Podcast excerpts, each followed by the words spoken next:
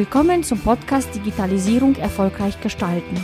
Profitiere von über 20 Jahren Erfahrung in Leitung, Projektmanagement und agilen Methoden. Werde in der Digitalisierung erfolgreich. Hier ist ein Digitalisierer aus Leidenschaft, André Klaassen.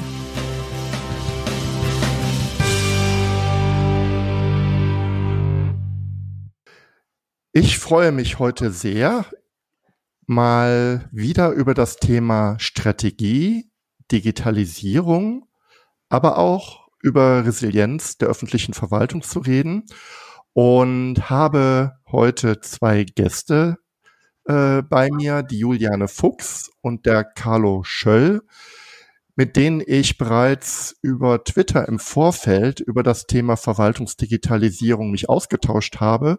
Und wir haben gedacht, es wäre doch eine gute Idee, ähm, mal das Gespräch tatsächlich in Form eines Podcasts, Podcast-Format zu führen. Und heute ist es soweit. Bevor wir einsteigen, ähm, bitte ich euch, äh, euch kurz vorzustellen. Wir fangen mal an mit dir, Juliane. Wer bist du? Was machst du? Was treibt dich an? Und dann folgt gleich der Carlo. Ja, hallo, ähm, Juliane Fuchs. Erstmal vielen Dank äh, für die Einladung. Ich glaube, das wird ein spannendes Gespräch heute. Ich war von Januar bis Ende Juli bei der Stadt Freiburg eingestellt, offiziell als IT-Projektkoordinatorin, ähm, aber mit IT habe ich eigentlich überhaupt gar nichts im Mut. Ähm, ich war eigentlich eher Public Service Designerin, ähm, habe Design-Hintergrund, habe Design ähm, an der Hochschule für Gestaltung in Karlsruhe studiert, war dann für zwei Auslandssemester in Helsinki ähm, und habe mich da mehr so Richtung Service Design und Design in der öffentlichen Verwaltung spezialisiert. Bin dann wieder zurück nach Deutschland, ähm, habe ein Praktikum bei der Stadt Freiburg gemacht, dann meinen Abschluss gemacht und bin jetzt wieder zurück zur Stadt.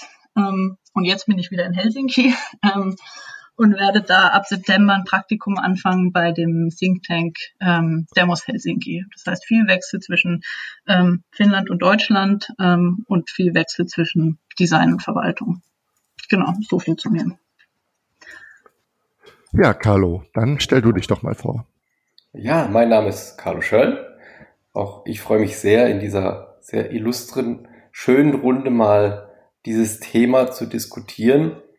Ich habe äh, vor na, drei Jahren die Agentur Bächle und Spree gegründet, ähm, sitzen in Freiburg und berate Städte in ihrem digitalen Wandel, also insbesondere natürlich die Stadtverwaltung. Und ähm, ich fand es sehr spannend, dieser Thread, äh, den du angesprochen hast, der sich da zwischen uns entwickelt hat, ähm, was eigentlich Resilienz bedeutet, was, es, was Resilienz für Stadtverwaltung bedeutet äh, aus welcher Sicht man das auch sehen kann. Und freue mich tatsächlich sehr, uns, äh, dass wir uns da heute mal ganz offen austauschen.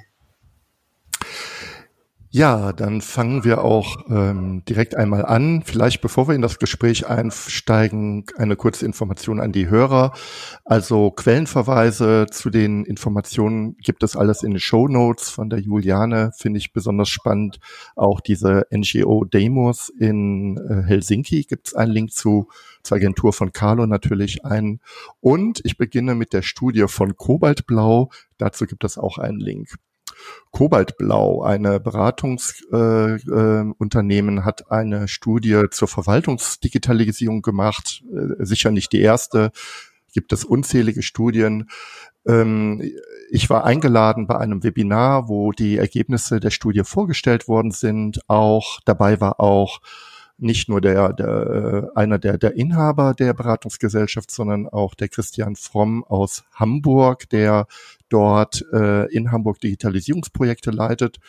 Und einige Aussagen der Studie waren doch ähm, unerwartet, ja, ich sag mal für mich unerwartet in der starken Ausprägung.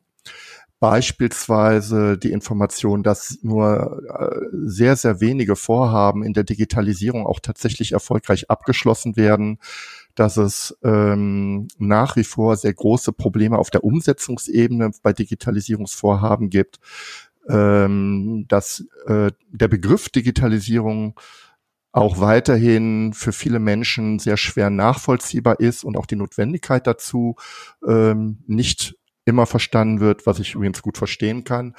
Und ausgelöst aus der Studie ähm, hat sich dann unser Gespräch entwickelt weil ich ähm, dazu auch verschiedene Beiträge beigetragen habe. Und Juliane, ich starte einfach mal mit dir, weil du hast ja mit dem Thema Service Design, vielleicht erzählst du kurz auch was dazu, was das ist, hast du ja genau auf der Umsetzungsebene von Digitalisierung deine Erfahrung gemacht. Juliane, warum funktioniert das nicht so gut, wie es hm. eigentlich doch laufen könnte? Genau, also erstmal kurz zu, zu Service Design. Ähm, ich glaube, das klassischste Design, was man so ähm, vor Augen hat, wenn man den Begriff Design hört, ist wahrscheinlich Grafik- oder Produktdesign. Ähm, das heißt also Gestaltung von zum Beispiel Flyern oder Plakaten ähm, oder Möbeln. Das habe ich übrigens auch studiert, ähm, Produktdesign.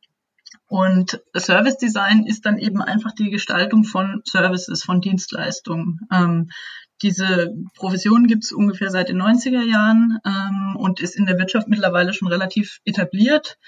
Ähm, einfach um ein besseres, also um die Kunden zufriedener zu machen, besseres Kunden- ähm, oder Nutzungserlebnis zu schaffen. Und mittlerweile erhält es auch Einzug in die Verwaltung, weil die Verwaltung mittlerweile langsam aber sicher auch versteht, dass es wichtig ist, dass die Bürger zufrieden sind mit den Leistungen. Das ist noch nicht überall angekommen, aber so langsam aber sicher ähm, bahnt sich das so seinen Weg. Ähm, und diese, das nennt man dann Public Service Design, also Service Design im ähm, öffentlichen Sektor. Da ist Finnland auch mit äh, Vorreiter. In Deutschland hat, glaube ich, die Stadt Köln ähm, eine Service Designerin als erste Stadt in Deutschland, ähm, ist aber noch eine relativ ähm, junge Profession, würde ich sagen. Ähm, ja, jetzt dazu, warum das nicht, warum das alles nicht funktioniert, das ist natürlich eine, eine sehr große äh, Frage, die man auch nicht so einfach beantworten kann. Aber ich würde es mal kurz zusammenfassen und sagen, es gibt einfach so wahnsinnig viele kleine Stolperfallen, die total trivial sind, aber die in der Summe dann einfach ähm, vieles zum Fallen bringen. Und ähm, die Strategie, also die Theorie quasi, ähm, die in die Praxis umzusetzen, ist wahnsinnig schwierig, weil da so viele kleine Rädchen ähm, mit drin hängen und die Verwaltung so wahnsinnig komplex ist ähm, und auch so sehr abhängig von vielen Einzelpersonen, dass es einfach wahnsinnig viele ähm, quasi ja, Möglichkeiten gibt, dass es scheitert. Und ähm, also in dieser Studie kam heraus, dass nur zwei Prozent der Projekte umgesetzt werden. Und das kann ich total nachvollziehen. Äh, das war bei mir auch so. Also ich war jetzt sieben Monate bei der Stadt und ich glaube, wir haben fast kein einziges Projekt abgeschlossen. Gut, sieben Monate ist im Verwaltungskontext vielleicht auch nicht so wahnsinnig lang. Ähm, mhm. Aber eben, es ist einfach so, man, man fängt sehr viel an. Ähm, es läuft am Anfang vielleicht gut und dann zack ist jemand in Elternzeit, um jetzt nur mal ein dummes Beispiel zu nennen. Also solche mhm. sehr einfachen Sachen, die, die hindern da schon mal viel dran. Mhm. Wenn ich da mal einhaken darf, äh, Carlo, du musst unbedingt die virtuelle Hand heben, wenn du was sagen willst. Ähm, während du jetzt ähm, erzählt hast, äh, äh, woher das Service Design kommt und ähm, auch mit dem starken Fokus auf das Nutzererlebnis, ähm, musste ich jetzt an eine ganz andere Disziplin denken, mit der ich jetzt mich ähm, gegenwärtig beschäftige, dem Thema Lean Management wo ähm, auch das Thema da ist, wie kann ich eigentlich Werte schaffen zum Endkunden äh, in, in Form eines Wertestroms und, und, und wie gehe ich mit diesen Stolperfallen um. Und ähm, beim Lean Management gibt es halt auch ein Stück weit die Idee oder mit den Themen, mit denen ich mich beschäftige, der Limitierung. Und äh, äh, dass man eben bewusst sagt, nein, wir fangen eben jetzt nicht zwei neue Themen an, obwohl wir noch fünf Themen offen haben, sondern wir überlegen uns mit viel Fantasie und Engagement, wie können wir Themen fertigstellen? Also wie können wir mehr beenden und weniger starten? Weil wir, wir Menschen lieben es ja auch, Dinge anzupacken. Ja, es gibt eine tolle Idee, wir sind voller Tatendrang, wir wollen loslegen. Ja, und zack haben wir wie eine weitere Initiative, die noch neben dem Tagesgeschäft bewirtschaftet werden muss. Das ist das, was mir gerade durch den Kopf ging. Jetzt aber zu dem wirklichen Experten Carlo. Ich, ich, bin, ich bin nicht der wirkliche Experte. Ähm, ich, ich sammle nur tatsächlich sehr viele Erfahrungswerte, weil ich mit sehr vielen Stadtverwaltungen äh, einfach spreche und da einfach die externe Brille aufhabe und mit sehr vielen noch vertrauensvoll sprechen kann. Ich glaube, was, was ein, ein, ähm, ein bisschen ein, äh, wie soll ich sagen, eine Situation ist, die die Stadtverwaltung auch vielfach so ein bisschen resignieren lässt, ist, ähm, es, äh, Stadtverwaltung, Verwaltung an sich ist eine, eine große, traditionsreiche, mächtige Organisationsform. Und äh, diese, diese Organisationsform funktioniert. Äh, das hat ja Corona bewiesen. Also wo wären wir, ja. wenn Verwaltung nicht tatsächlich so wirklich so gut, so fantastisch, muss man fast sagen, performt hätte, trotz aller föderalistischen Strecken im Hintergrund. Stricken. Ja. Ähm, aber äh, es kommt so manchmal ein bisschen der Eindruck auf, und das höre ich dann auch aus den Stadtverwaltungen, dass jetzt plötzlich mit der Digitalisierung da etwas passiert, ein Sog entsteht, äh, der ihnen weismachen will oder viele Menschen ihnen einen weismachen wollen, dass Verwaltung so per se nicht mehr funktioniert. Und dass wir jetzt ein ganz tolles neues Methodenkorsett haben und dass wir jetzt diese Organisation schnellstmöglichst weiterentwickeln müssen, weil die Digitalisierung wird die Verwaltung platt machen und dann äh, äh werdet ihr alle irgendwie arbeitslos oder weiß der Teufel, um mal irgendwie jetzt Teufel mhm. an die Wand zu malen. Äh, aber das ist ja per se nicht so. Und das ist, glaube ich, das allererste, was, was man da auch vorweg klar machen muss. Äh, es gibt äh, viele Bereiche, in denen Verwaltung weiterhin so erfolgreich agieren muss, wie es bisher getan hat. Es kommt allerdings die Digitalisierung und die bringt so manche Herausforderungen mit, die man einfach mit, mit der Digitalisierung bergen muss und, und da auch einen Kulturwandel, eine Geisteshaltung befördern muss. Ähm, zu dieser spannenden Frage, die, die du vorher gestellt hast und, und wo Julian ja auch schon eine Antwort drauf gegeben hat, ich meine, Stadtverwaltungen sind per se überfordert. Äh, die sind jetzt schon irgendwie echt am Limit. Und äh, dann kommt dieses Thema noch dazu. Und ich glaube, der, der oder einer der größten äh, Punkte, an denen Stadtverwaltung dann auch wiederum resigniert, ist einfach, es ist ein mega komplexes Thema und es ist viel, viel, viel Unwissenheit da. Service Design, Design Thinking ist jetzt aus unserer Sicht, weil wir diesem Thema drinstecken, mega spannend. Und mhm. richtig toll, es bietet uns tolle Möglichkeiten auch Stadtverwaltung. Allerdings ist es per se so, dass die allermeisten Menschen in der Verwaltung noch nie was von diesem Thema gehört haben und noch erst recht nicht wissen, was sie mit diesem Thema oder mit diesem, mit diesem äh, Ansatz, mit diesem Konzept überhaupt bewirken können. Und da fängt es schon an und äh, umso schwieriger ist es natürlich dann auch solche Themen anzugehen, wenn man da wirklich ahnungslos ist, nicht wirklich weiß, was man da er erreichen und erzielen kann. Und da kommt tatsächlich auch die Umsetzung dazu. Und da ist es eine Sache des Projektmanagements. Die, die Geschichte mit dem, mit der Elternzeit ist tatsächlich noch ein technisches Problem in Anführungsstrichen. Äh, aber vielfach ist Projektmanagement auch in Stadtverwaltungen nicht so wirklich gelebt, aus verschiedensten Gründen, nachvollziehbaren Gründen. Und ähm, ja, das, das kommt dazu. Und da kommt auch eben dieses Thema Lead Management. Das ist so ein weiteres, ein weiteres Thema, was mega spannend ist aus unserer Brille. Ähm, ob Stadtverwaltung jetzt erstmal überhaupt per se mit dem Begriff was anfangen können. Was würdest du sagen, Juliane? Genau, das ist, finde ich, auch ein guter Punkt, dieses, ähm, dass die meisten noch gar nicht wissen, was das ist ähm, und was man damit überhaupt macht. Weil ich habe das Gefühl, dass man oft ähm, jetzt versucht, das so ein bisschen mit dem, mit dem Holzhammer einzutrichtern oder dieses so, ab mhm. heute sind wir agil.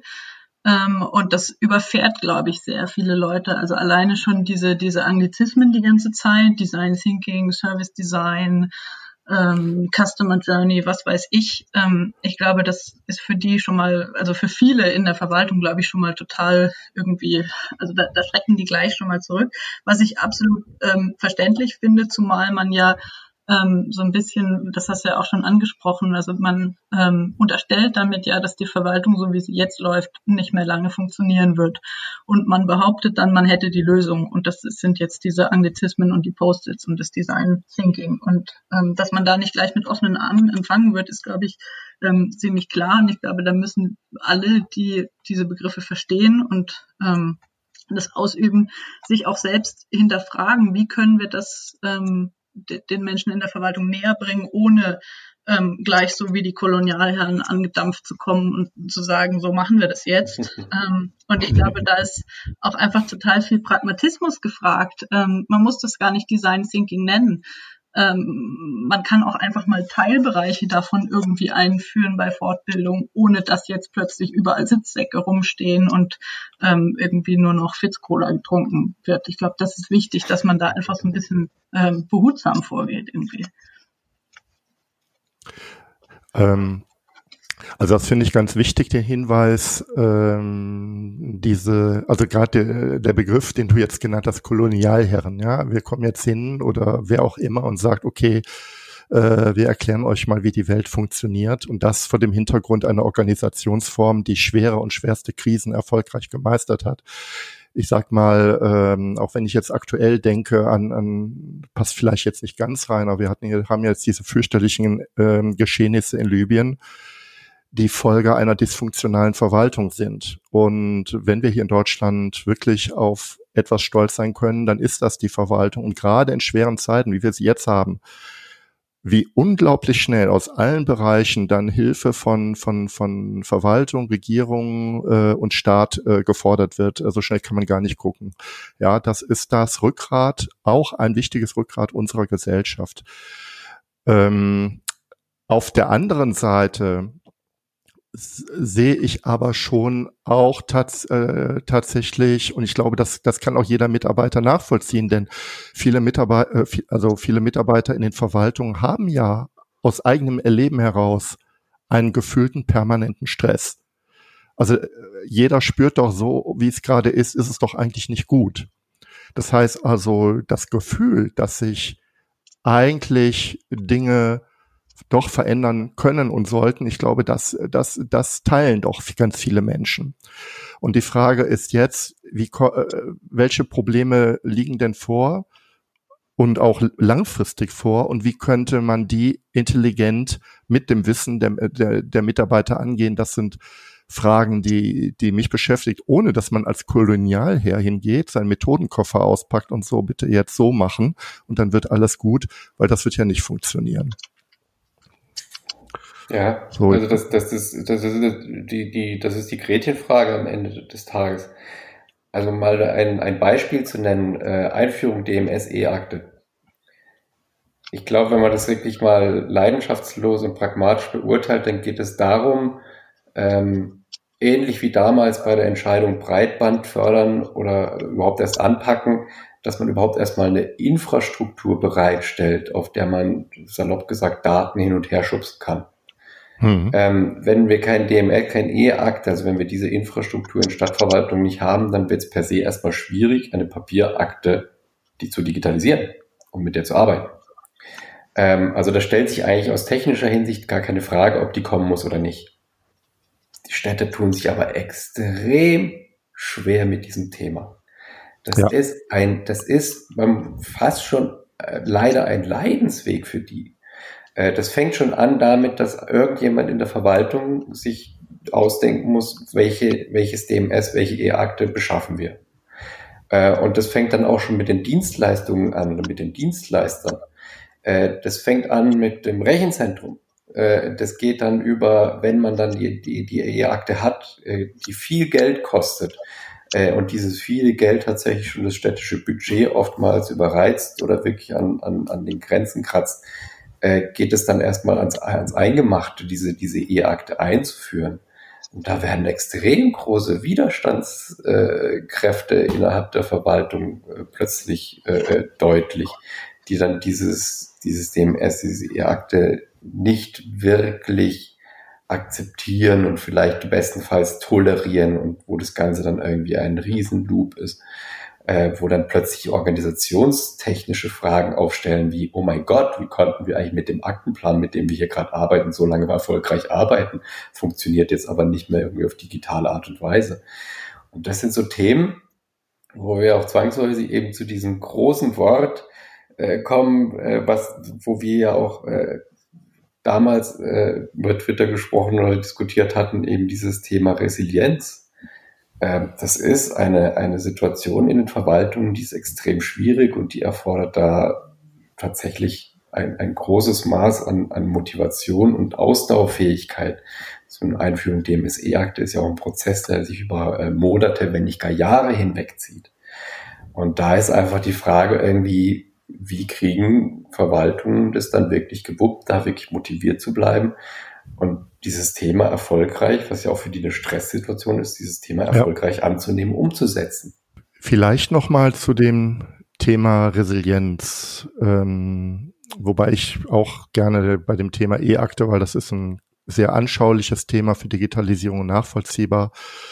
Aber gehen wir nochmal auf das Thema Resilienz. Du hast das, äh, den Begriff ausgebracht. Ich kenne den aufgebracht. Ich kenne den Begriff ja aus der Materialwirtschaft, also Belastbarkeit von Materialien. ja, also ja. wie, wie stark kann ich ein Material biegen, bevor es bricht. Ähm, kenne es aber eher auch aus der Psychologie und der, der Arbeitswissenschaft. Also wie belastbar sind Teams einzelne Personen oder auch Organisationen in, in schwierigen Situationen, bevor sie nicht mehr funktionieren. Mhm, mhm. Das kann man auch trainieren und coachen und üben.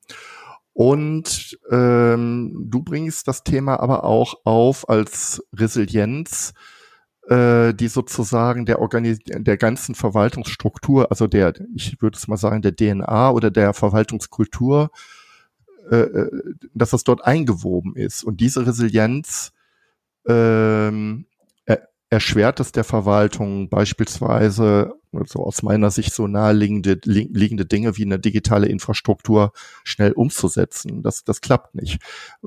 Vielleicht sagst du noch mal was. Was ist Resilienz? Was bedeutet Resilienz deiner, deiner Erfahrung nach heute in der Verwaltung? Ja, das ist ein sehr, sehr berecht, also äh, absolut richtig, dass du das Thema überhaupt auswirfst, dass man, weil das ist auch ein großes Thema beim, beim Thema Digitalisierung, äh, am Rande bemerkt. Wir reden ganz viel über viele Schlagworte und wenn wir dann mal fragen äh, in einer Runde, was verstehen wir darunter, dann merken wir plötzlich, dass wir über unterschiedlichste Dinge reden. Mhm. Ähm, deswegen äh, dazu, ja, also Materialwirtschaft. Äh, ich sehe es aber auch also diese Widerstandskraft ist, glaube ich, so das Prägende. Mhm. Wie widerstandsfähig ist Material oder vielleicht äh, aus, der, aus der psychologischen Variante her äh, definiert, wie, wie widerstandsfähig ist ein Mensch. Und da geht es tatsächlich einfach aus meiner Sicht, wenn man fragt, Resilienz in Stadtverwaltung, wie widerstandsfähig sind Stadtverwaltung, sind vor allem die Menschen in der Stadtverwaltung gegenüber tatsächlich diesen äh, überbordenden extrem komplexen Prozess, vor dem Sie gerade stehen, also was den Umgang allein mit Digitalisierung, mit dem digitalen Wandel zu tun hat. Also allein schon irgendwie dieses Sortieren. Was ist das überhaupt? Mal ganz konkret an der Studie. Da wird jemand gefragt, haben Sie eine digitale Strategie, ja oder nein? Äh, ich glaube, schon an dem Punkt könnte man mit vielen drüber diskutieren und man würde merken, hey, wir reden hier über andere Dinge. Mhm. Ähm, und es geht weiter. Also digitale Strategie geht ja, fängt ja erstmal ganz klein an. Da geht es ja noch gar nicht groß um Technologie oder um digitale Projekte. Es geht ja erstmal darum zu sortieren. Wo stehen wir eigentlich als Stadtverwaltung? Wo stehen eigentlich unsere Menschen? Äh, wie sensibilisiert sind wir eigentlich schon für diese Themen? Wo können wir ansetzen? Wo müssen wir noch Menschen abholen? Dann geht es um grundlegende Dinge. Was ist eigentlich für uns wichtig aus dieser ganzen komplexen Materie? Was, was ist für unsere Stadtverwaltung wichtig? Also welche Prozesse müssen wir noch anschieben, um gewisse Dinge auch leisten zu können? Was, wo haben wir den größten Mehrwert? Wo haben wir die größte Nachhaltigkeit aus gewissen Prozessen? Was kostet uns das? Sowohl an, an Budget, aber auch an menschlicher Arbeitskraft äh, wie nehmen wir dann auch irgendwann, nachdem wir die Verwaltung aufgestellt haben, die Menschen in der Stadt mit und, und, und, und, und, und, und. Das ist ja im Grunde so dieses Thema digitale Strategie. Und das ist, da, da glaube ich, braucht es schon eine große, eine große Widerstandskraft äh, angesichts dieser Komplexität oder wie es ja schon schön immer auch heißt, angesichts dieser VUCA-Welt, ähm, da tatsächlich nicht unterzugehen und äh, nicht, oder anders gesagt, auch handlungsfähig zu bleiben. Und das ist, glaube ich, das, wo viele, bei vielen Städten einfach so diese, dieser Entscheidungspunkt da ist, zu sagen, okay, wie gehen wir jetzt überhaupt erst damit um? Gehen wir das an oder gehen wir das erst nicht an? Und ähm, also das, das wäre für mich so ein Begriff Resilienz in Stadtverwaltung. Mhm. Juliane, was ist so, so deine Sicht bei dem Thema Resilienz?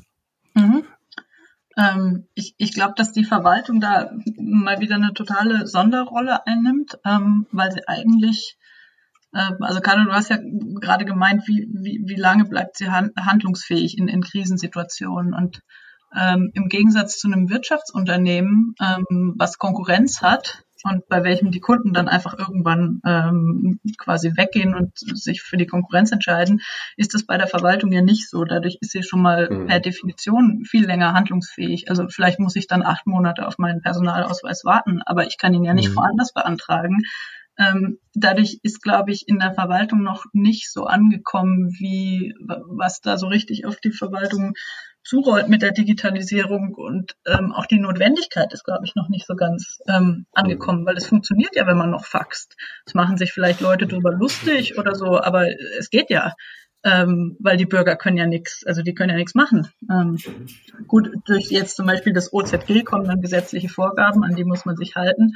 Ähm, aber ansonsten ist der Druck, glaube ich, einfach noch nicht so groß, abgesehen jetzt mal von solchen Situationen ähm, wie Corona, was dann eine wirkliche Krise ist. Aber ich glaube, das ist eigentlich ähm, einer der wichtigsten Punkte. Die Verwaltung muss sich nicht so stark und nicht so schnell wandeln wie, wie Wirtschaftsunternehmen.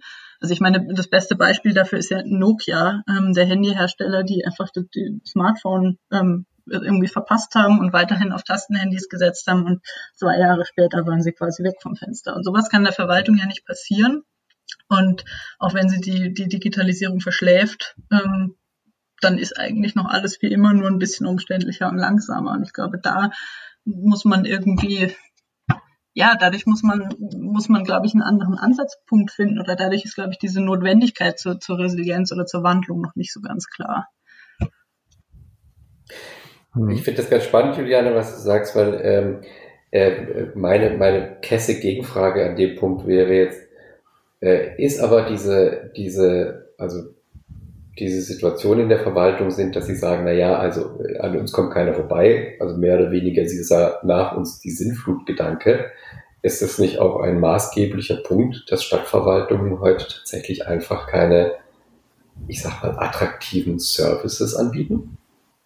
Mhm, das glaube ich auf jeden Fall, ja. Also ähm, das ist ja auch einfach noch nicht in den Köpfen verankert, dieses Denken, ähm, dass es bürgerfreundlich sein sollte. Eben genau deswegen, weil es keine Konkurrenz gibt.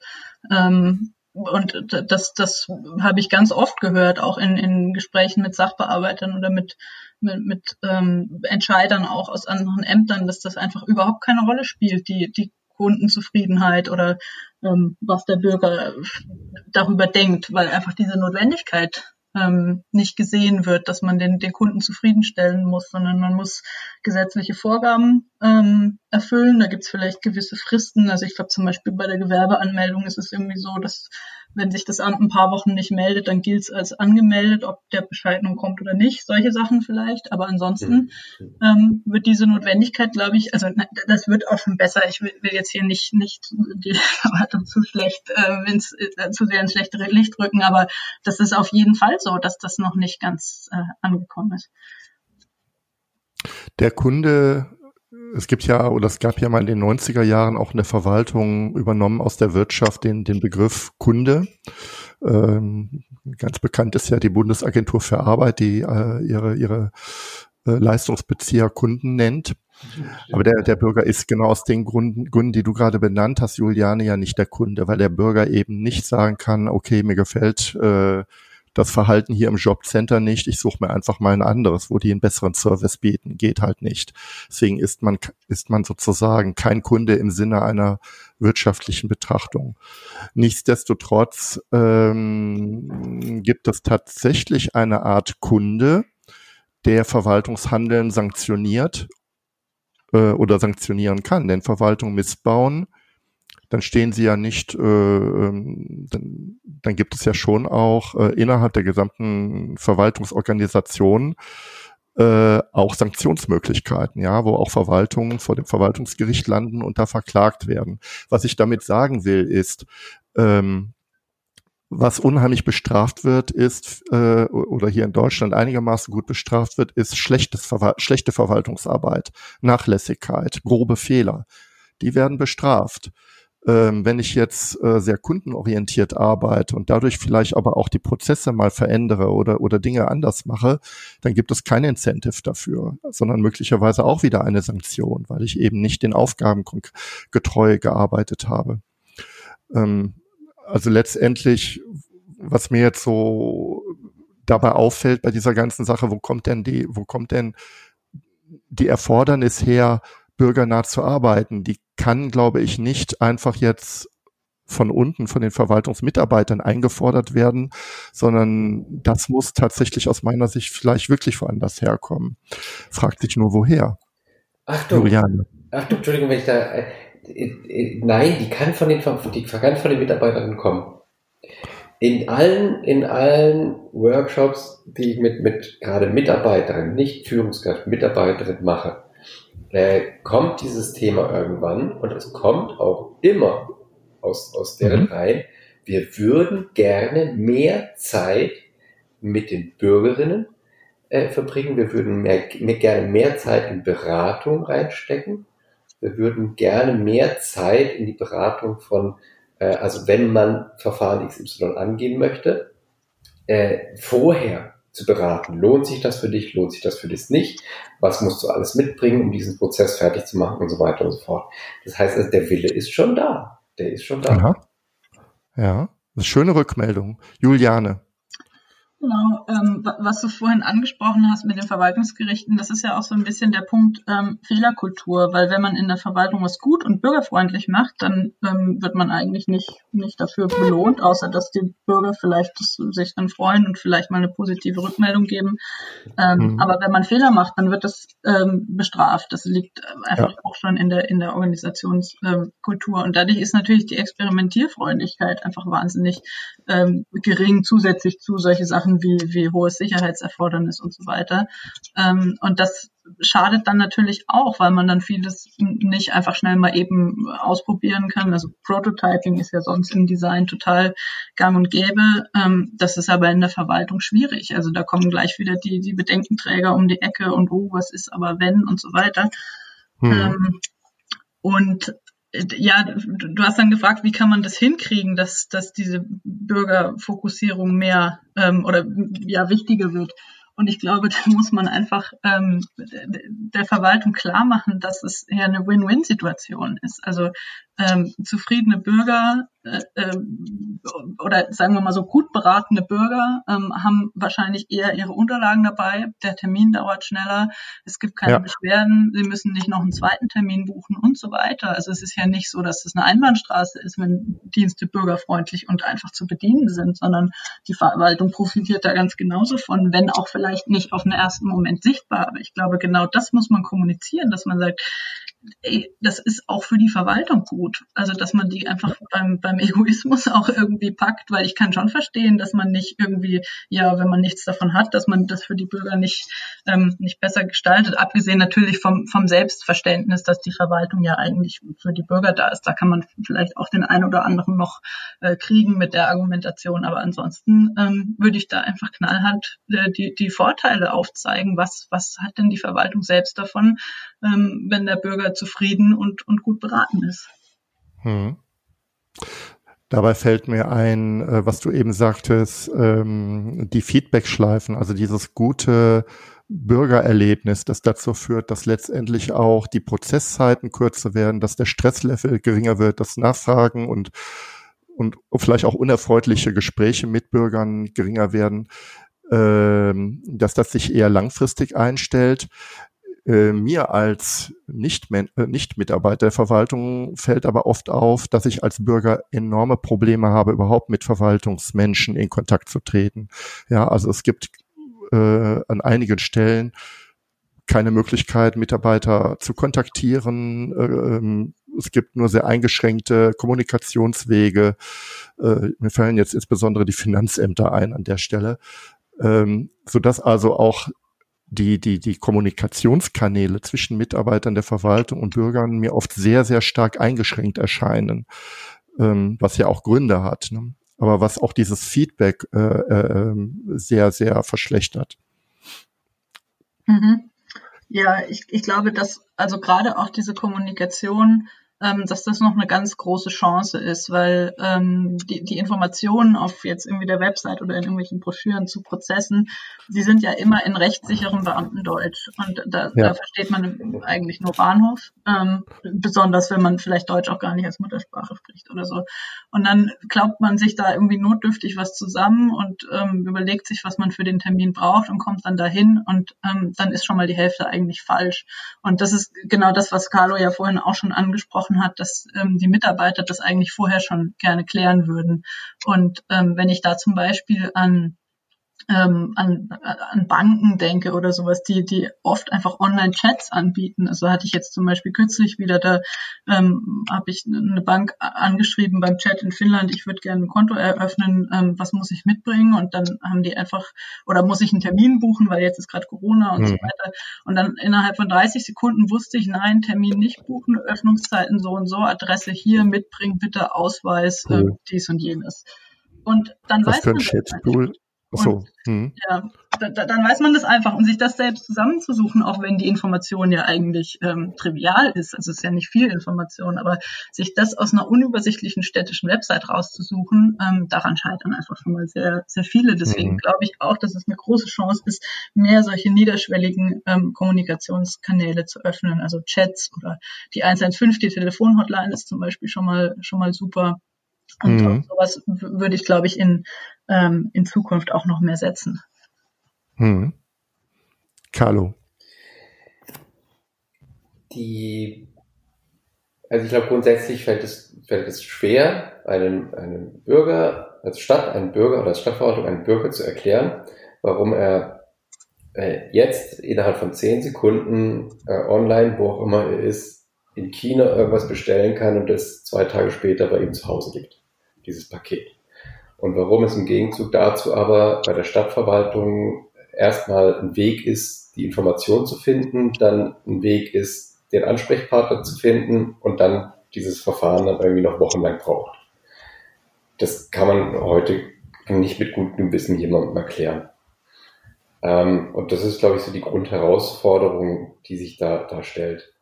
Ich glaube, Verwaltung, Stadtverwaltung sind zum großen Teil, und ich meine, da geht es auch wieder um, um, also ich meine, da kann man ja dann auch einen Schnitt ziehen oder einen Vergleich ziehen zur Gesamtbevölkerung. Es gibt der Bevölkerung immer Menschen, die, die kritisch der Digitalisierung gegenüberstehen werden. Es wird immer Leute geben, die sind da sehr, sehr affin. Und es gilt auch für Verwaltungen. Also Verwaltung würde ich jetzt das auch manchmal so ein bisschen in Diskussionen der Anschein trägt, dass die per se nicht wirklich geeignet sind zu digitalisieren oder diesen Kulturwandel zu Das ist völliger Quatsch. Die können es. Und die, die sind auch schon an dem Punkt, an dem sie auch sagen, wir wollen das. Da muss aber auch da die Verwaltung den Schutz nehmen, weil es oftmals gar nicht in der Hand der Verwaltung liegt. Äh, es gibt gesetzliche äh, Erfordernisse, die es zum Teil heute noch unmöglich machen, gewisse Prozesse zu äh, digitalisieren.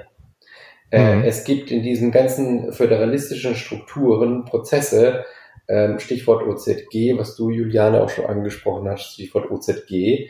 Ähm, das ist für Städte, selbst wenn sie wollen und sagen, wir würden gerne einen Prozess modellieren, keine vergnügungssteuerpflichtige Geschichte, weil äh, das ist nicht so, dass man da offenen Arm, mit offenen Armen empfangen wird und gesagt wird, so hier, schön, dass du mitmachen willst, äh, komm, setz dich hier an den Tisch, du kriegst hier irgendwie einen Service Design Workshop, du kriegst das, du kriegst alles, was du brauchst irgendwie und die Kosten sind auch recht klein und dann haben wir das Ding innerhalb kürzester Zeit gewuppt.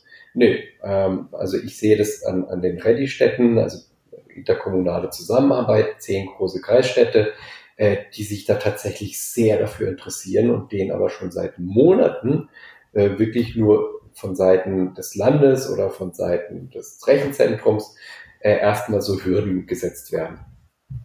Äh, Gesetze, Schriftformerfordernisse. Also viele, viele Verfahren, die Schriftformerfordernis haben, wären technisch schon umsetzbar. Aber das mhm. Gesetz erlaubt es nicht. So, und das sind viele Punkte, an denen tatsächlich einfach, einfach solche Hürden aufgestellt werden. Und selbst wenn die Leute Feuer und Flamme sind, ist es schwierig. Und der nächste Punkt ist tatsächlich, dass selbst wenn sie Feuer und Flamme sind, es äh, tatsächlich so ist, dass, dass diese Unwissenheit sie auch oft ausbremst. Da gibt es dann vereinzelt Menschen in den Stadtverwaltungen, die das Thema mit großer Leidenschaft vorantreiben. aber Kolleginnen und Kollegen, Mitarbeiterinnen, vor allem Führungskräfte, muss man sagen, also da ist, da ist tatsächlich noch äh, eine sehr große Widerstandsfähigkeit da. Aber bei den Mitarbeiterinnen, ähm, da, da gibt es einfach so dieses Unbehagen, dieses große Unbehagen. Und ich meine, da sind wir wieder beim Thema DMSE-Akte. Die haben Jahrzehnte, zum Teil Jahrzehnte, und wir kennen ja alle irgendwie so auch diese, diese demografische Kurve des, des Verwaltungswesens. Seit Jahrzehnten arbeiten die mit Papierakten. Und seit Jahrzehnten haben die ihre Verfahren trainiert und perfektioniert. Und jetzt auf einmal heißt es, nee, nee, nee, nee. Wir machen das jetzt alles kollaborativ. Und ich weiß als Vorgesetzter im schlechtesten Fall immer, was du gemacht hast und was nicht. Auf Knopfdruck. Und ich weiß mhm. ganz genau, wo die Akte ist. Und wie können diese Akte auch plötzlich innerhalb von Behörden oder von Verwaltungen verschieben. Und zwar auf Knopfdruck, in Echtzeit. Können wir dran arbeiten. Das ist nicht zu unterschätzen. Das ist nicht zu unterschätzen. Und deswegen Verwaltungen können und immer mehr wollen das, aber es gibt tatsächlich gesetzliche Hürden, die schnellstmöglichst ausgeräumt werden müssen. Da ist der Gesetzgeber in der Hand oder im Zug. Und es gibt aber auch die große Erfordernis tatsächlich, solche Menschen wie Juliane, die offenen, offen, mit offenen Armen zu empfangen und, und denen allen Möglichkeiten innerhalb der Verwaltung zu bieten, dass sie sich entfalten können, dass die, dass die, die Leute begeistern können, dass die diese Prozesse vorantreiben können, weil am Ende des Tages meiner Erfahrung zufolge, ich weiß nicht, Juliane, ich, ich hoffe, wir sind da einer Meinung, aber meiner Erfahrung zufolge, wenn man mal mit solchen Prozessen anfängt, also Service Design, Agilität und was es da nicht alles geben mag, auch Lean Management Gedanken, äh, die finden das schon ganz cool, wenn man das richtig macht. Und das befördert die Sache. Vielleicht, äh, Juliane, ähm, das, das wird mich wirklich interessieren, dass wir auch ein Stück weit äh, in eine positive Stimmung kommen. äh, was sind so posi positive Erlebnisse, wenn du, wenn du äh, magst, mal darüber zu berichten, was, was, was hat dich eigentlich motiviert und auch die Menschen, mit denen du arbeitest, ein Stück weit begeistert? Was, was, was könnte, was könnte helfen, Schwung in das Thema äh, reinzukriegen? Mhm. Ähm, ich glaube, in dem Hinblick ist äh, auch einfach schon mal spannend, wie ich überhaupt zur Stadt ähm, gekommen bin. Ich war ja erstmal zu einem Praktikum da. Ähm, das kam eigentlich auch eher irgendwie zufällig und über fünf Ecken zustande. Ähm, das war von Januar bis März 2019, glaube ich. Genau. Mhm. Ähm, und da wussten die, glaube ich, alle am Anfang erstmal nicht so richtig, was mit mir anzufangen. Und ich, glaube ich, mit mir auch nicht so richtig, weil ich kam da irgendwie rein, ich kam in die, ähm, in die Digitalabteilung, Applikationsservice und habe dann so angefangen, mir irgendwie Aufgaben zu suchen. Also habe ähm, insbesondere dann eben so den, den Customer Journey unten im, ähm, im Bürgerservice-Zentrum ähm, angeschaut und am Anfang war ich dann wirklich so ein bisschen verloren irgendwie und, und irgendwie Kollegen haben dann irgendwie gefragt, was, was ich eigentlich überhaupt mache. Und das war dann auch ein bisschen schwierig, denen irgendwie zu erklären und so weiter. Und also nicht, weil sie es nicht begriffen haben, sondern weil ich selbst eigentlich nicht so richtig wusste, was, ich eigentlich genau mache.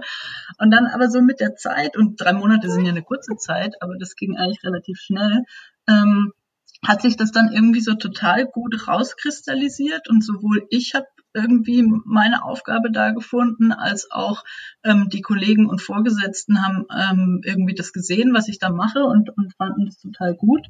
Ähm, und daraus hat sich dann schon mal so ein bisschen dieses, dieses Verständnis dafür entwickelt, was, was ist eigentlich Service Design und was sind so die Grundwerte, so dieses äh, Bürgerzentrierte und so weiter. Ähm, und ich habe dann richtig gemerkt, wie die, wie, wie viele Kollegen, die mich am Anfang vielleicht so ein bisschen irgendwie skeptisch beäugt haben, also jetzt nicht bös gemeint, aber die wussten einfach nichts mit mir anzufangen, wie die dann irgendwann sogar teilweise auf mich zugekommen sind ähm, und irgendwie um Rat gefragt haben oder gesagt haben, kannst du dir nicht das nochmal anschauen?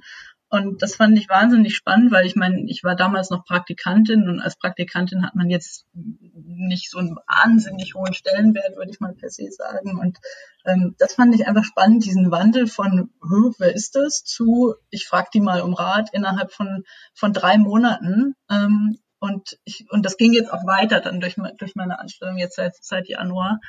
Ähm, und ich glaube, das, das zeigt einfach, dass ähm, man, glaube ich, diese, diese ganzen Sachen, Design Thinking und so weiter, Bürgerzentrierung, dass man die am besten durchs Machen in die Verwaltung bekommt. Also ich glaube, wenn ich den jetzt in der ersten Woche einen Vortrag gehalten hätte, wie toll Service Design ist, hätten die wahrscheinlich alle nur abgewunken, ja, ja, lass uns mit dem Methodenkoffer in Ruhe. Ähm, mhm. Aber ich glaube, dadurch, dass die einfach sehen, was ist das, die sehen, das funktioniert irgendwie und, und das macht Sinn und ich könnte davon auch profitieren und dadurch ähm, entsteht, glaube ich, eine Offenheit und ein Interesse ähm, und dadurch lernen die dann auch mit, weil sie sich die Projekte dann anschauen. Also ich habe zum Ende meines Praktikums zwei ähm, dann zwei Präsentationen gemacht für, für zwei verschiedene Ämter intern Dadurch haben insgesamt wahrscheinlich irgendwie 90 Verwaltungsangestellte zumindest mal was gehört ähm, von Service Design und zwar von jemand internem. Das ist nämlich, glaube ich, auch wichtig, weil wenn da jetzt irgendein Berater kommt und sagt ähm, irgendwie so, da, dann ist das was anderes, als wenn jemand, der wirklich ähm, mittags auch in der Kantine mit denen am Tisch sitzt ähm, das macht und jemand, den man auf dem Gang mal fragen kann, was ist denn das eigentlich genau? Und das ähm, macht, glaube ich, wahnsinnig viel aus, dass man eben nicht so sehr von außen ähm, oder so sehr dieses kurzfristige reinbringt, sondern ähm, dass man ja, das so langsam aber sicher so ein bisschen die Verwaltung damit infiltriert eigentlich quasi mit, mit diesem Gedanken. Ähm, und die Voraussetzung dafür ist eigentlich ähm, die, die Offenheit gegenüber Quereinsteigern, würde ich sagen. Ähm, weil das einfach die Leute von den, also das wird auch schon besser, glaube ich, auf den Verwaltungshochschulen, also gerade in Konstanz ist es sehr, sehr, sehr bürgerzentriert, da haben wir auch immer wieder äh, Praktikanten und, und ähm, Bachelorarbeiten und so weiter. Aber ich glaube, grundsätzlich bringt es einfach wahnsinnig viel Schwung in die Verwaltung, wenn Externe ähm, da sind, die nicht von vornherein dieses, das geht nicht und da gibt's die und die Vorschrift und überhaupt ähm, dieses Denken drin haben, die braucht's auch und ich glaube, zu viele Externe sind auch nicht gut, aber da so eine Mischung herzustellen, das ist, glaube ich, der, der Schlüssel dazu, dass man das so langsam, aber sicher ähm, so ein bisschen wandeln kann. Die ähm Christiane Lang aus Berlin hat ja dieses äh, Startup gegründet, äh, Tech for Germany und Work for Germany. Und letzteres Work for Germany hat ja so die Idee, ähm, genau solche Menschen, die nicht aus der Verwaltung stammen, mit reinzunehmen, um sozusagen im Mix zusammen mit den Kolleginnen und Kollegen der Verwaltung dann ähm, neue Lösungsräume zu schaffen. Finde ich sehr, sehr spannend, weil ich glaube, wir, Marcolo, wir hatten ja schon mal eine eigene Podcast-Episode zu dem Thema Diversität. Mhm. Ähm, ich halte das, äh, genau das, was du sagst, für einen absolut erforderlichen Erfolgsfaktor. Ich brauche einfach ähm, vielleicht einen neuen Kompetenzmix, wenn ich äh, äh, Digitalisierung erfolgreich machen will. Aber jetzt komme ich mal aufs Konkrete. Vielleicht, Juliane, Carlo, du bist gleich dran. Ähm, was ist so ein typisches Beispiel für? Du hast gesagt, lasst uns einfach mal ins Konkrete gehen und das zu machen.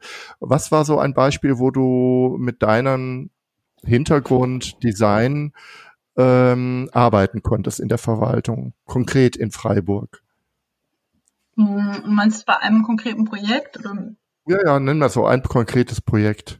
Einfach was? Mm, ja, also jetzt während, während meiner Anstellung dieses Jahr ähm, zum Beispiel, ähm, also wir haben ein neues Zeiterfassungssystem eingeführt oder beziehungsweise es ist dabei eingeführt zu werden in den verschiedenen Ämtern. Das dauert natürlich sehr lang.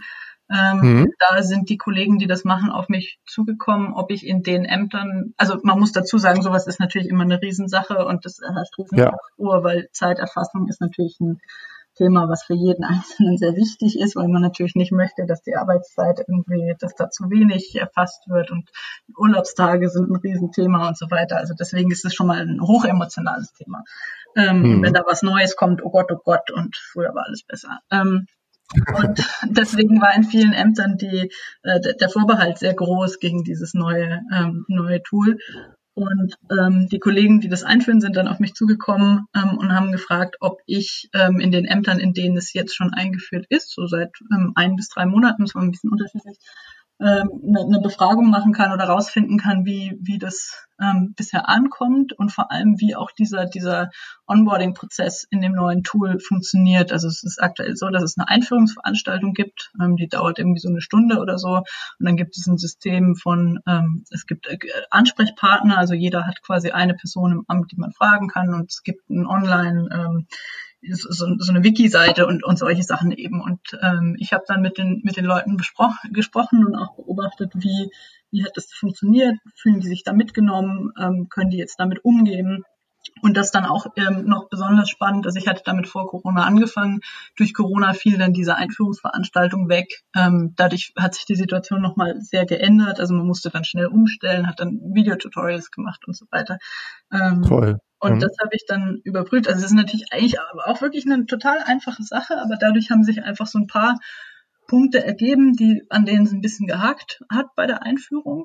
Ähm, und dann konnte man das für die nächsten Ämter ähm, beheben. Und vor allem der, der größte Vorteil aus meiner, ähm, aus meiner Perspektive ist, dass man den Ämtern, die noch Vorbehalte haben, denen kann man sagen, wir haben das überprüft und das funktioniert in den Ämtern und quasi, dass man so eine e-, Evidenz hat. Wir haben mit 15 Leuten gesprochen und mhm. ähm, zwölf davon kommen damit klar und drei, bei denen haben wir nochmal irgendwie Hilfestellung geleistet. Also wir können euch garantieren, das funktioniert und es wird keine Probleme geben und wenn, dann lösen wir sie gemeinsam. Und das ist, glaube ich, wahnsinnig wichtig, um da argumentieren zu können, ähm, dass man einfach ähm, selbst sein eigenes Projekt auch bis zum Ende durch ähm, verfolgt. Weil oft ist es, glaube ich, so, also gerade im Applikationsservice, ein Amt braucht eine Software, es kriegt die Software und dann hört man irgendwie nie wieder was voneinander. Und das ist, glaube ich, wichtig, dass man das auch intern so ein bisschen mitverfolgt, gerade bei sowas Großem wie, ähm, wie der Zeiterfassung. Also mhm. das heißt, das war jetzt mehr so eine Art ähm, Rechercheprojekt, ähm, aber ist, finde ich, auch auch sehr wichtig und zeigt, glaube ich, auch, wie man ähm, neuen Dingen einen Weg bereiten kann, eben in solchen eher veralteten Strukturen wie, äh, wie der Stadtverwaltung. Hm. Finde ich ein sehr schönes Beispiel. Und was du sagst, Zeiterfassung trifft den Lebensnerv äh, von ganz vielen Organisationen, ja nicht nur der Verwaltung. Und äh, mir gefällt auch das ähm, evidenzbasierte, einfach zu sagen, okay, wir haben einen repräsentativen Ausschnitt jetzt von, mit, mit, äh, von Mitarbeitern begleitet, wir haben konkret die Erfahrung gemacht, so sehen die aus. Ähm, das ist, das hat eine, einfach eine andere Qualität. Mhm. Carlo, du hattest eben die Hand gehoben. Äh, also ich wollte nur noch mal in die, in die Kerbe schlagen, die Juliane schon äh, äh, angefangen hat einzuschlagen, und zwar dieses Thema äh, verwaltungsintern. Äh, absolut richtig. Also Verwaltungen müssen schnellstmöglichst dahin kommen, dass diese Fähigkeiten, Organisationsentwicklung voranzutreiben und mal ganz global zu sagen, Prozesse zu modernisieren, zu innovieren. Diese Verwaltung, diese Fähigkeiten müssen aus der Verwaltung selbst rauskommen. Und deswegen mhm. finde ich das ganz toll, dieses Digitallotsenprogramm vom Land Baden-Württemberg, was die auf den Weg gebracht haben. Ähm, deswegen muss es aber noch viel weiter gedacht werden, dieses Thema. Und ich sehe in tatsächlich einigen Stadtverwaltungen, einigen wenigen, wo tatsächlich jetzt mit externen Beratern versucht wird, da agiles Wissen reinzuhauen und reinzuhauen und dann wirklich irgendwie so, mach das mal so, mach das mal so. Und das führt, glaube ich, aber dann, ich weiß nicht, ob das in einem Erfolg führt. Das wird die Zeit zeigen. Also ich lasse mich davon gern überzeugen. Viel spannender finde ich tatsächlich aber den Ansatz, wie jetzt Juliane auch gesagt hat. Also was ich zum Beispiel irgendwie immer mal gerne mache, ist, wenn, wenn es da Projekte gibt, die vorangetrieben werden sollen durch eine Person oder durch ein kleines Team. Ähm, dann sagt man denen, pass auf, wir machen es mal folgendermaßen. Ihr trefft euch jetzt einfach irgendwie wirklich irgendwie jede Woche zweimal. Das wäre schon gut für euch, dass ihr euch irgendwie zusammensetzt und dann ganz kurz besprecht. Muss mhm. nicht lange sein, ganz kurz besprechen. Und ich kümmere mich dann einfach darum, dass ihr auch wirklich da seid irgendwie zu diesen Treffen und ich kümmere mich darum, dass ihr da auch irgendwie fokussiert seid. Und lasst uns das mal probieren und dann setzen wir uns einfach nochmal das Ziel, dass wir das Ganze jetzt in irgendwie mal kleinen, keine Ahnung, drei, vier, fünf Wochen irgendwie hinkriegen. Aber ich bin da recht zuversichtlich. Das funktioniert in 95 Prozent der Fälle. Und wenn man denn denen sagt irgendwie, hey, wisst ihr was? Das war jetzt ein bisschen Scrum. Und alle so, was? Scrum? was ist denn das? Naja, Scrum ist Agilität. Und alle so, nee, echt? So. Und das, das sind so Erfolgserlebnisse, wo die merken, ey, das ist jetzt echt kein Hexenwerk, dieses ganze Thema. Es wird zum Hexenwerk gemacht, weil Begriffe reingebracht werden, weil Methodenkorsette oder Methodenbaukästen reingebracht werden, weil es mhm. natürlich auch irgendwo Business ist, keine Frage und ist auch berechtigt. Aber äh, am Ende ist es nicht wirklich Hexenwerk und vieles irgendwie sehr menschlich und, und sehr spannend, was da passiert. Und das, das ist, das ist dann für die toll und, und da, da werden sie dann Feuer und Flamme.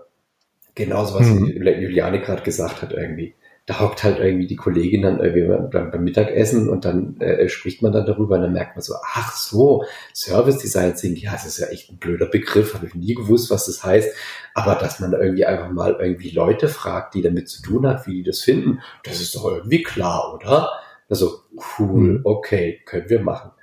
Äh, also das, das finde ich sehr spannend und das muss eigentlich so die Entwicklung sein, dass wirklich aus der Verwaltung heraus, aus den Menschen heraus, dass die sagen, hey, finde find ich spannend, dass wir das so machen, egal wie es heißt, Scrum, Scrum, Scrattle oder was auch immer, aber es funktioniert.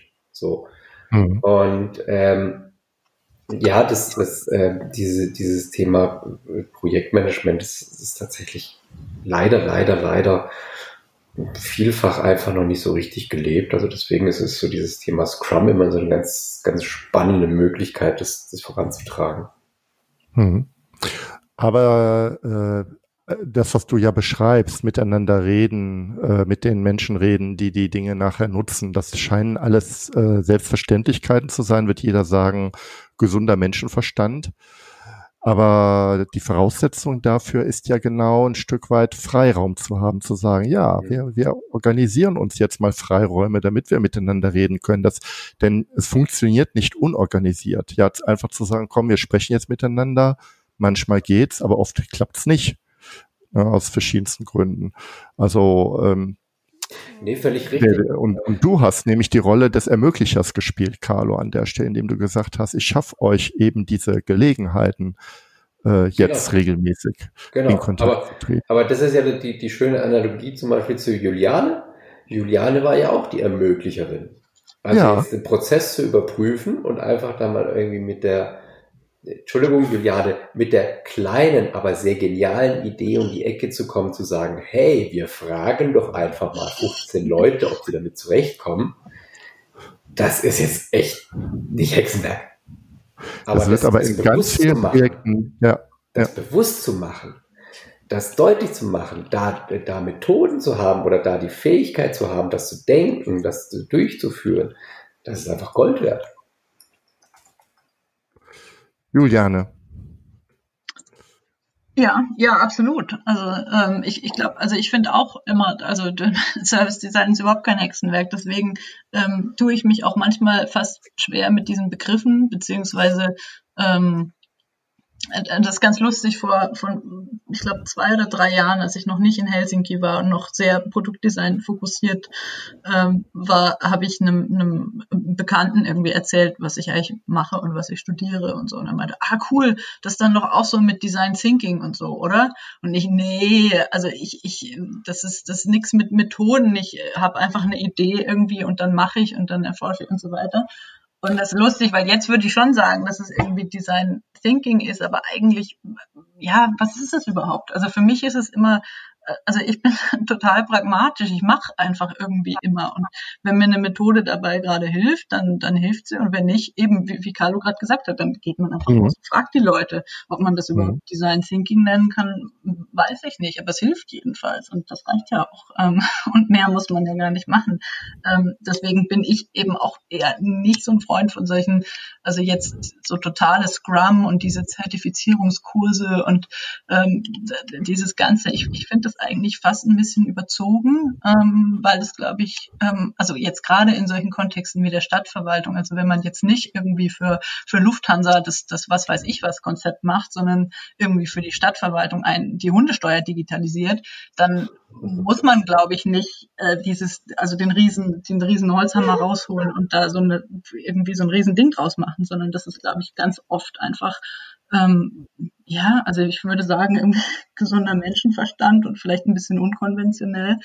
Ähm, deswegen war ich auch manchmal oder am Anfang im Praktikum echt oft überrascht, dass, dass viele Kollegen oder auch Vorgesetzte irgendwie meinen, oh ja, Wahnsinn, irgendwie da haben wir noch gar nicht dran gedacht oder irgendwie ist ja toll, was sie da machen. Ich dachte immer nur, naja gut, ähm, ja, so, so toll ist jetzt auch wieder nicht, aber es ist also ich finde wirklich, das ist ja eigentlich, eigentlich total simpel, ähm, alles. Und, aber das liegt ja natürlich auch an meinem Hintergrund, weil für einen Verwaltungsmenschen ist es eben vielleicht nicht so simpel. Aber ich glaube, das zeigt einfach, dass es, dass diese Schwelle, ähm, eigentlich oft viel höher gemacht wird, als sie eigentlich ist zu diesem ähm, ja zu agil oder Design oder was auch immer. Ähm, also ich glaube eigentlich äh, kann jeder damit morgen anfangen im, im, im Kleinen im Prinzip.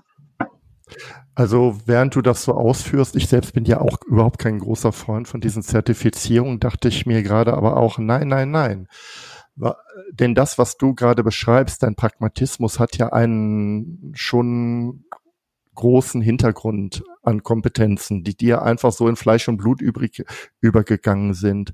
Und ich dachte, warum nicht äh, Scrum für Verwaltung, aber ohne den Begriff Scrum? Mhm. Ähm, und, und, so super pragmatisch und genau an den Beispielen und den Erfahrungshintergründen äh, der Verwaltung. Warum nicht sagen, komm, wir machen mal einen Tag äh, die agile E-Akte und wie kann man mal so ein Projekt ganz pragmatisch organisieren, pragmatisches Arbeiten in Verwaltungskontext, weil viele Dinge sind aufgrund der Risikoaversität oder Angst vor Fehlern ja auch verloren gegangen. Zum Beispiel die Idee, einfach mal alle Ideen in einer Liste zusammenzustellen und die und, und, und die zu sortieren und einfach damit zu arbeiten, wo ein Scrum-Experte sagt, okay, wir reden gerade hier über ein Backlog. Mhm. Oder einfach zu sagen, lasst uns mal kleinere Schleifen machen, statt die großen Jahrespläne.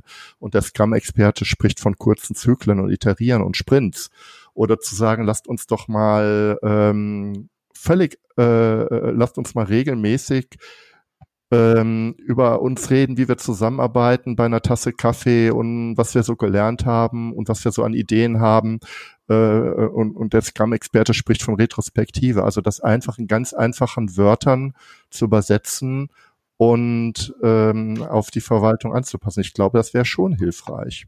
Mhm. Auch wenn alle nachher sagen, wussten wir alles schon, aber wenn wir ehrlich sind, haben wir nie so gemacht. Ja, das finde ich ganz spannend, was du sagst, weil das ist tatsächlich das, was, was äh, also meines Erachtens, wenn ich da mit Städten zusammenarbeite, was schon extrem viel hilft. Also ich habe zum Beispiel äh, Teilnehmerinnen gehört, oder die haben mir dann schon ganz klar gesagt, die jetzt äh, zum Beispiel bei der, bei der Rallye-Runde teilnehmen, die sagen, also ist toll, dass wir jetzt auch da digitale Projekte umsetzen, aber was das allererste ist, was für mich eine Bereicherung ist, ist, dass ich in dieser Runde einfach mal ganz offen Dinge fragen kann. Und dass ich hm. auch von den anderen dann Antworten drauf kriege, und zwar nicht irgendwie aus Sicht eines Beraters oder eines Externen oder wem auch immer, sondern tatsächlich so von Gleichgesinnten, die vor den gleichen Herausforderungen stehen. Und wenn dann halt plötzlich jemand sagt, irgendwie, aber haben wir eine Retrospektive, dann sage ich, ey, was ist eine Retrospektive? So, und dann erklärt der, dann erklärt die Runde da quasi das ein bisschen selbsttherapeutisch im positiven Sinne. Äh, pass auf, Retrospektive ist tatsächlich einfach nur, dass du dich hinsetzt und guckst irgendwie, wie ist es gelaufen. Und er so, aha, ja. okay, danke, dass ja. mir jemand erklärt hat. Und das reicht doch. Das ja. reicht, das reicht für den ersten Schritt, weil es, es, ähm, es sorgt dafür, dass du selber auch durch diesen ganzen, durch diesen ganzen digitalen Wandel navigieren kannst. Also im Moment irgendwie, und das ist sicherlich, wenn man den, den äh, vielen Menschen, die die Kommune gerade helfen wollen, etwas vorwerfen könnte, dann ist es tatsächlich, dass jeder natürlich so sich versucht, da irgendwie ein bisschen abzuschotten und da irgendwo auch so ein Branding draus ja. zu machen. Und das führt nur zur Verwirrung. Das führt nur zur Verwirrung. Ja, das führt nur ja. dazu, dass dann die Entscheider, die in den Kommunen sitzen, sich irgendwie halt einfach mal sagen, so, ja klar, jetzt weiß ich, was komplex bedeutet, dass ich hier den ganzen Tag mit irgendwelchen Begriffen beballert werde, die ich nicht kenne. Ah, damit habe ich wenig zu tun haben.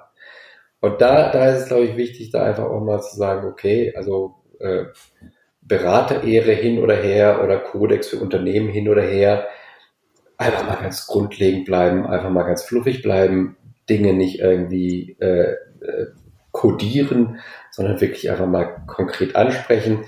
Dann auch bei den Stadtverwaltungen zu sein, finde ich auch ganz wichtig, weil die, die schönsten Dinge entstehen tatsächlich äh, bottom-up. Da sind wir wieder bei dem, was du ja. vorher sagtest. Mhm. Äh, nicht top-down. Also es gibt ja vieles, was ja gerade Kommunen auch von, von den äh, Spitzenkommunalen Verbänden und von den Landesverbänden, äh, von der KGST, gibt es ja tolle Sachen, die da passieren, aber was halt auch wieder A zu viel ist, also unüberschaubar.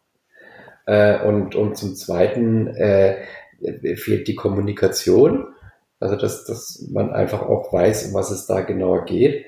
Ähm, und zum Dritten ist es dann schon halt irgendwie eine andere Incentivierung Nee, sondern tatsächlich bottom-up. Da ist irgendjemand, der, der hat gerade was gelesen über Sensorik. Und der weiß jetzt und kann irgendwie seinen Kollegen erklären, was eigentlich dieses Thema LoRaWAN ist. Mhm. Der feuert die jetzt da an und der sagt denen, hey Leute, und wenn wir uns da jetzt das überlegen, und dann kommen die da von, von, von, vom Kleinsten ins Hundertste und plötzlich ist da eine Truppe und die ist da irgendwie, die hat plötzlich verstanden, was man mit Sensoren so alles Tolles machen kann. Und da reingehen und denen jetzt äh, wirklich Hilfestellung bieten, wie du sagst, äh, erstmal Gestaltungsräume, was auch noch nicht so wirklich gelebt ist. Also in vielen Städten, wenn man da mal das Thema Kreativitäts-, Innovationsraum in die Runde wirft, dann drehen da erstmal die Augen so. Uh, was? Was ist das denn irgendwie? Nee, nee, nee, irgendwie. Und wenn man denen dann aber erklärt, um was es geht, dass es nicht eigentlich nur um einen Raum geht, sondern auch um ein Symbol, um einen mhm. Gestaltungsraum per se zu signalisieren, wir wollen tatsächlich auch diese Räume anbieten, auch in den Köpfen der Mitarbeitenden, diese Dinge auch zu entwickeln, weil es ihr Interesse ist oder um es mal mit einem New Work Word, äh, Wort zu sagen, was sie wirklich, wirklich interessiert, so, mhm. äh, dann ist das richtig toll. Dann entstehen da wirklich tolle Sachen, die leidenschaftlich vertreten werden aus der Mitte der Verwaltung. Äh, wenn es dann noch so Kollegen gibt wie Juliane, die da einfach irgendwie das Methodenkorsett noch mit einbringen können, weil es ist ja nicht nur Technologie, das Methodenkorsett einbringen können, diesen Innovationsgedanken, diesen Quergedanken, ähm, dann hat es alle Chancen durchzustarten. Ich weiß nicht, ob ich das Thema noch reinbringen soll, Juliane, weil mich das auch noch ein Stück weit beschäftigt. Das ist jetzt wieder so ein bisschen groß. Ist es nicht jetzt doch wieder auch ein Stück weit an der Zeit, nach neuen Lösungsräumen zu schauen im, im europäischen Umfeld? Oder ist das eher wieder eine noch, noch größere Belastung ähm, fürs Denken, auch in, in einer Verwaltung, Kommunalverwaltung jetzt ganz konkret hier vor Ort. Mhm. Ähm, also können wir vom Ausland lernen, kurz gesagt, oder, oder sollten wir weiter auf äh, Dach gucken? ich, ich bin da sehr zwiegespalten, weil ich glaube, die Gefahr ist einfach, ähm, wenn man sich zum Beispiel mit Estland vergleicht, dass man sehr schnell resigniert. Ähm, ja. Und das aber fast ein bisschen unberechtigt, weil Estland ist einfach sehr klein und sehr jung. Und dadurch ähm, hat es einfach zwei wahnsinnige äh, Vorteile. Also zum einen, dass einfach je länger äh, ein Staat so in der Form besteht, desto mehr Vorschriften, Gesetze und so weiter kommen hinzu. Jeder Prozess sorgt wieder für neue, für neue also Gesetze, Rechtsformen und so weiter. Ähm, das hm. hat Estland so in der Form einfach noch nicht. Ähm, die haben quasi also ein, ein, in der modernen Zeit designtes äh, Staatssystem und ähm, Estland ist einfach, äh, ich weiß gar nicht wie viel. Ultra Einwohner. klein. Ja, ich, ja. Glaube, ich glaube zwei Millionen Einwohner oder so, irgendwie sowas in die Richtung. Ja, und ja, das ja. kann man nicht vergleichen. Also das, ähm, das ist einfach unfair. Das äh, ja, und dennoch kann man natürlich davon lernen, ähm, aber man darf sich, glaube ich, nicht, also man darf sich nicht vergleichen, sondern man muss und man muss realistisch gucken, was, was kann man sich da abschauen. Deswegen finde ich auch eigentlich den, den Vergleich irgendwie mit Österreich oder der Schweiz oder so besser. Ähm, hinzu kommt natürlich immer, dass Verwaltung in jedem Land ähm, sehr anders ist. Ja. Und auch in Österreich, auch in der Schweiz. Hm. Eben, und dass sehr viel ja auch gerade von dieser untersten Sachbearbeiterebene ähm, abhängt. Und ja, dadurch ist es natürlich sehr individuell. Also das ist ja sogar von Kommune zu Kommune verschieden, sogar von Amt zu Amt. Also jetzt allein in Freiburg ähm, gibt es teilweise frappante äh, Unterschiede, wie digital affin die, die Ämter sind oder wie bereit äh, sie sind, was zu machen. Ähm, Innerhalb der Verwaltung, ne? Innerhalb einer Stadt jetzt. Ne? Genau, ne? ja. Mhm. Ähm, also ich habe zum Beispiel mit einem Kollegen gesprochen, der hatte äh, die Stelle gewechselt von einem Amt ins andere und er sagte, ich fühle mich wie 20 Jahre in der Zeit zurückversetzt. Also nichts mit Homeoffice und bloß kein Laptop und alles auf Papier und Leitsordner und so weiter. Das fand ich auch äh, sehr interessant. Und ähm, da sind natürlich die, die Unterschiede zwischen den Ländern dann noch größer. Deswegen, ich glaube, man kann keinesfalls alles eins zu eins übernehmen und ähm, zu sagen, in Estland geht's doch auch, ähm, ist auch totaler Quatsch. Aber dennoch glaube ich, dass man sich schon gute Beispiele da mal abschauen kann. Ich finde sowieso generell immer diese Sachen, die man bei, bei Konferenzen dann, dann austauscht und diese Leuchtturmprojekte. Ich glaube, da kann man sich konkret eigentlich sehr, sehr wenig ähm, abschauen, weil die gerade mhm. Leuchtturmprojekte haben ja auch horrende Budgets oft und das kann man jetzt nicht für jedes kleine Projekt so umsetzen. Aber ich glaube, es ist einfach ganz nett, um mal den, den, den Horizont zu erweitern, zu sehen, was, was geht, wenn man es will und wenn, wenn die Strukturen dafür da sind und dann vielleicht so ein bisschen zu gucken, was, was wäre denn bei uns ein Äquivalent, was wir ähnlich angehen könnten, wenn auch nicht nicht eins zu eins. Also ich glaube, da muss man vorsichtig sein, einfach mit so mit so Vergleichen und man kann sich da was abschauen, aber ähm, man muss es immer einfach in den, in den Kontext setzen, sonst wird es schnell mhm. sehr frustrierend. Ja.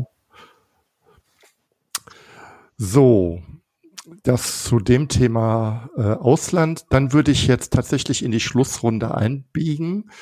Äh, ich überfalle euch beide. Ähm, aber wir probieren das mal. Ähm, vielleicht fangen wir diesmal mal bei Carlo an. Drei Tipps, wie es nach vorne gehen kann. Und dann du, Juliane. Carlo, drei Tipps. Drei Tipps. Resilienz überwinden. äh, ja, ich, ich, ich sag mal global für den digitalen Wandel. Also tatsächlich den, den ersten Tipp, Mitarbeiterinnen Gestaltungsräume geben und machen lassen. Mhm. Das halte ich für immer wichtiger. Ähm, zweitens, eine Ebene drüber, bitte, bitte, bitte dringend als allererstes eine digitale Strategie entwerfen. Um es gleich festzumachen, was ist eine digitale Strategie aus meiner Sicht? Es ist tatsächlich erstmal das Bewusstsein machen, was da ansteht. Es ist das Sensibilisieren aller Menschen in der Verwaltung für was da ansteht. Es ist das Kartieren, Verorten, wo die Stadtverwaltung gerade steht. Es ist das äh, Aufstellen und gleichzeitig aber auch Priorisieren von digitalen Projekten und zwar komplett Nutzen, also nicht Nutzer, sondern nutzenzentriert. Das heißt, mhm. braucht man das überhaupt oder braucht man das nicht in dieser Stadt? Und es ist auch als einer der ersten Schritte das, das Klarmachen, dass es tatsächlich, da kommt dann quasi der, der Schritt wieder zu, ein, zu, zu Schritt eins zurück, äh, verwaltungsinterne Organisationsentwicklung. Wie kriegt man diesen Schwung mit eigenen Mitarbeiterinnen? Wie kann man diese qualifizieren, sodass sie quasi alleine eigenständig diesen, diesen Organisationswandel von innen heraus ja, so ein bisschen als Katalysatoren, Multiplikatoren vorantreiben. Und als drittes ganz klar Gesetzgebung. Das ist dann leider nicht in den Händen der Stadt, der Städte oder der Stadtverwaltung, Kommunalverwaltung, aber es muss dringend äh, das, das Gesetzgeberische aufgemöbelt werden, modernisiert werden.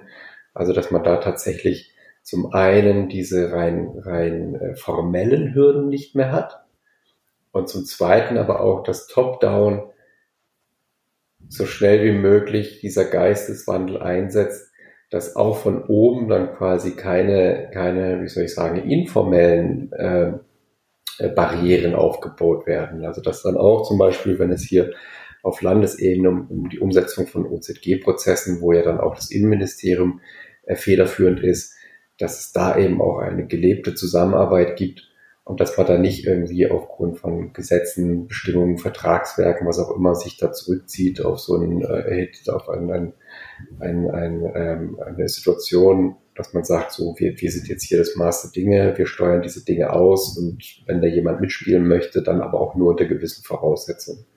Mhm. Wären mal so meine drei Tipps große Tipps. Ja. Juliane. Vielleicht kommen jetzt ja. kleinere, pragmatischere Tipps.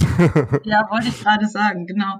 Ähm, mein, mein erster Tipp wäre ausprobieren. Also mehr Experimentierfreudigkeit, und damit will ich gar nicht mal sagen Risikobereitschaft oder Fehlerkultur oder sowas. Das ist natürlich auch schön, aber das ist immer so ein bisschen eine Sache in der Verwaltung. Ähm, aber ausprobieren, gerade bei, bei digitalen Prozessen, ähm, da, da haben wir oft, also mit, mit vielen Ämtern irgendwie so ein bisschen gehadert, die hatten viele Bedenken und dann haben wir einfach gesagt, wir stellen es jetzt mal online für 24 Stunden, wir gucken, was passiert wenn es nicht läuft, wenn irgendwas bei Ihnen aufläuft, was so nicht sein soll, E-Mail genügt, drei Minuten später haben wir es abgestellt. Und das hat die dann so ein bisschen beruhigt und dann haben sie gemerkt, oh, die Welt bricht nicht zusammen, wenn da ein Prozess online ist und dann ging es irgendwie und man hat nie wieder was von ihm gehört und zwar online hat super funktioniert. Und ich glaube, das ist ganz oft der Schlüssel. Also diese ganzen Bedenken kann man, glaube ich, ähm, da kann man sich den Mund fusselig reden.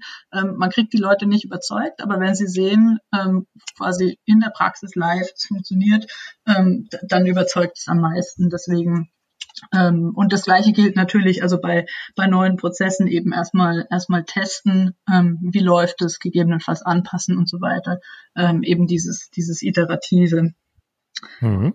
Ähm, das zweite ist, ist Geduld. Ähm, du hattest ganz am Anfang mal angesprochen aus dem Lean Management dieses, fange ich zehn Projekte an oder mache ich lieber eins fertig? Ähm, ich bin eher Verfechter von zehn Projekte anfangen, weil in der Verwaltung mhm. bleibt wahnsinnig viel hängen und man kann es nicht beschleunigen. Es geht einfach nicht. Also man kann sich auf den Kopf stellen. Das, das hängt einfach an irgendwelchen Sachen, ob jetzt jemand im Urlaub ist oder ob da irgendwas anderes im Argen ist. Man weiß es nicht. Aber ähm, ich glaube, diese Projekte, sie, die, die liegen dann alle irgendwie ähm, so ein bisschen brach eine Zeit lang, aber meistens geht es dann doch irgendwann ähm, weiter. Und man muss währenddessen aber keine Energie ähm, reinstecken, sondern die liegen einfach irgendwo, sind gut dokumentiert. Und wenn es weitergeht, dann geht es eben ein paar Zentimeter, schiebt sich die Schnecke wieder vorwärts, aber es geht weiter. Und ähm, ich glaube, das ist einfach wichtig, dass man da geduldig ist, ähm, dass man versteht, die Sachen lassen sich einfach nicht in drei Monaten machen, ähm, beziehungsweise die Energie, die es kosten würde, so ein Projekt in drei Monaten statt in zwölf zu machen, ähm, die, die ist so hoch, das ist vollkommen unverhältnismäßig. In der gleichen mhm. Zeit könnte man 30 Projekte anstoßen, die dann auch alle nach zwölf Monaten fertig werden. Ähm, und auch so ein bisschen die Geduld, diesen, diesen Kulturwandel, der geht natürlich nicht, nicht von heute auf morgen. Ähm, und da tut sich aber schon einiges und ähm, man möchte das natürlich gerne alles am besten schon in drei Jahren irgendwie jung und hip haben, aber so geht's eben nicht. Und ich glaube, man muss da auch ein bisschen mehr Vertrauen haben, dass sich das dass da Sachen erstmal irgendwie ins Rollen kommen müssen und dann wird es aber schon irgendwann. Also man vieles anstoßen und dann ähm, aber auch darauf vertrauen, dass, dass es da innerhalb der Verwaltung arbeitet. Also solange noch Dampf rauskommt, solange tut sich da was. Und das äh, ist, glaube ich, der Fall gerade. Und das Dritte ist, ähm, weniger Theorie ähm, und um da auch noch mal ein bisschen auf, auf dieses Strategiethema zurückzukommen. Ich finde eine Strategie total wichtig als, als Kompass, um zu sehen, wo man hin will. Aber ähm, die, die Praxis äh, macht da oft einen Strich durch die Rechnung und ich glaube, da darf man sich dann auch nicht zu sehr festkrallen an diesen ähm, an, an Strategiesachen oder an der äh, theoretischen Vorstellung davon, wie was auszusehen hat, ähm, sondern muss dann einfach eben pragmatisch im laufenden Betrieb ähm, unter Umständen Sachen ähm, anpassen und da auch einfach ähm, flexibel sein und, und nicht so festgelegt und gleichzeitig auch wie bei dem Ausprobieren auch ähm, einfach mal einfach mal machen. Also wir hatten das zum Beispiel wir haben ähm, gerade Videosoftwares im Test in Freiburg, also welches Videokonferenztool jetzt stadtweit ähm, die Mitarbeiter bekommen sollen. Und da haben wir jetzt zum ersten Mal ähm, für die Vergabe auch ausschlaggebend gemacht, was die Mitarbeiter, also ein paar Nutzer dürfen das jetzt testen und deren Feedback wird dann wes eine wesentliche Rolle bei der Vergabe spielen. Und Super. Mhm da waren auch erst die Bedenken, oh, wie machen wir das? Da brauchen wir dann irgendwie einen Fragebogen für die und, und irgendwie ein Scoring-System und was weiß ich. Nee, das kristallisiert sich ja relativ schnell heraus, was die Leute gut finden und was nicht. Da braucht man kein, das ist ja kein, kein wissenschaftliches Experiment, sondern es geht ja nur darum, dass man die ein bisschen einbindet, ein Gefühl dafür bekommt, ähm, was ist besser, was ist schlechter, was hat welchen Vorteil fertig. Das ist auch hier wieder äh, kein Hexenwerk, deswegen nicht zu viel Theorie, keine Wissenschaft draus machen einfach, ähm, einfach mal ausprobieren. Das ähm, ja, wären so die drei Punkte. Ja, ganz herzlichen Dank an dir, Juliane, und dir, Carlo, für eure Tipps. Mir hat besonders gut gefallen der Hinweis auf die Strategie und ähm, dass Verwaltungen selbst ja Kompetenzen in der Organisationsentwicklung und der agilen Arbeit aufbauen müssen. Und von dir, Juliane, ganz wichtig der Hinweis, einfach mal machen, pragmatisch umsetzen und aus den Erfahrungen lernen. Und wenn etwas nicht so läuft wie gewünscht, ja, dann dreht man es einfach zurück. So einfach ist das. Ganz herzlichen Dank. Ja, danke Dank. auch. War natürlich sehr interessant, ähm, mit euch zu sprechen. Schon auf Twitter, also muss man ja auch mal dazu sagen, dass eben, dass das äh, Gespräch heute ausgelöst wurde durch eine, äh, naja, Diskussion kann man es nicht nennen, aber Gespräch auf Twitter. Und ich finde das immer toll, was sich daraus dann irgendwie ergibt, ähm, aus so spontanen äh, Kurzdiskussionen. Fand ich sehr nett heute. Ja, war sehr, sehr, sehr kurzweilig und wenn die Zeit jetzt hier vorbei ist, machen wir auf Twitter weiter. Genau. Ganz herzlichen Dank und ich wünsche euch noch einen schönen Tag. Tschüss. Danke Tschüss. dir. Tschüss. Vielen Dank, dass du mir zugehört hast. Hole dir meine wöchentlichen Digitalisierungstipps und trage dich ein unter andreklassen.de Digitalisierung. Einmal pro Woche schicke ich dir meine besten Tipps zu, die dir ganz konkret helfen, die Digitalisierung erfolgreich zu gestalten. Ich wünsche dir einen schönen Tag. Dein André Klaassen.